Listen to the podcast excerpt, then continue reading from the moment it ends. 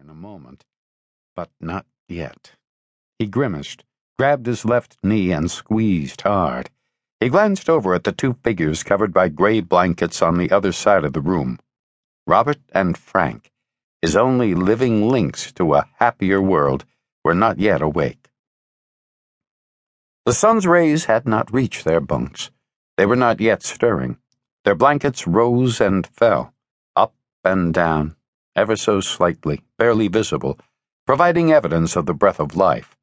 For this, the first blessing of a cold autumn day, Keith closed his eyes and thanked his Creator.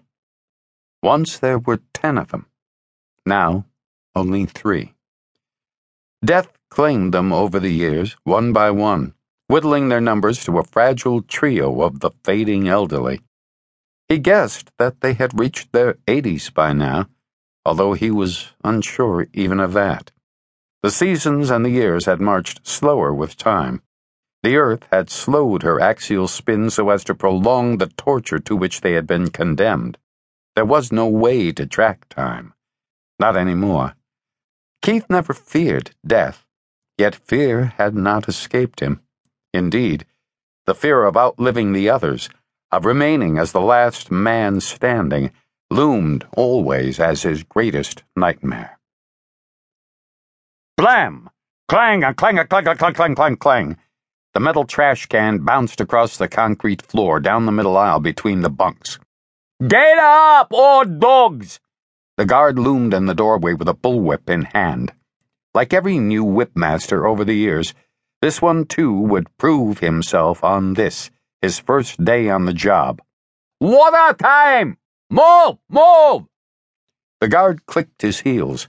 He was standing just in front of two other jack-booted guards with semi-automatic rifles. Get up, swine! Perhaps today we will shoot you! He laughed. Or perhaps we shall cut you up and sell you at the market. Self bemused at his own ranting monologue, the guard stepped into the cell and kicked the trash can again. Clang, clang, clang, clang, clang, clang, clang. Then whoop, whoop, whoop against the concrete floor. Keith swung his feet over the edge of the bunk. His buddies shifted in their bunks. Robert's arms shook and his face twisted with pain as he tried to get up. His weathered forehead showed deep lines and wrinkles. He opened his mouth wide, desperately trying to suck oxygen into his lungs. The whipmaster ignored Robert, at least for the moment. He turned and marched back outside the prisoners' concrete barracks and perched himself at the entrance, where he continued to bark a string of orders. Keith's feet found his worn leather sandals on the concrete floor. He slipped into them and stood up. Robert wheezed, coughed, and again tried to stand. His legs shook as he pushed himself up from the low lying cot. Keith reached out, found Robert's elbow, and helped steady his friend. Frank fell into line. Wearing only heavy black garb pajamas, they shuffled out the door toward the waiting guards.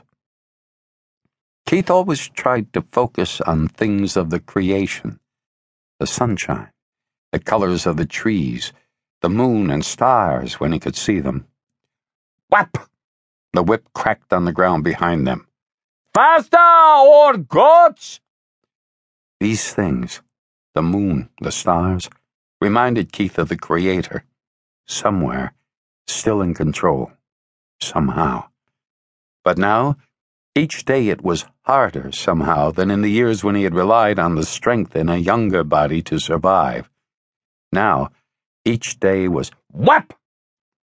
Sometimes classical music played in his mind and gave him inspiration. Sometimes he heard the great hymns of the faith. This morning, the lyrics and words of Beethoven's Ninth danced in his head. Joyful, joyful, we adore thee. God of glory. Whap! Ah! Keith dropped to the rocky ground. The whip had opened a gash in the top of his foot. He grabbed his foot and lay there.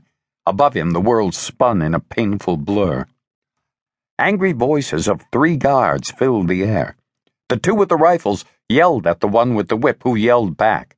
One of the rifle bearers knelt down, pulled a handkerchief from his pocket, and tied it around Keith's bleeding foot as a makeshift bandage.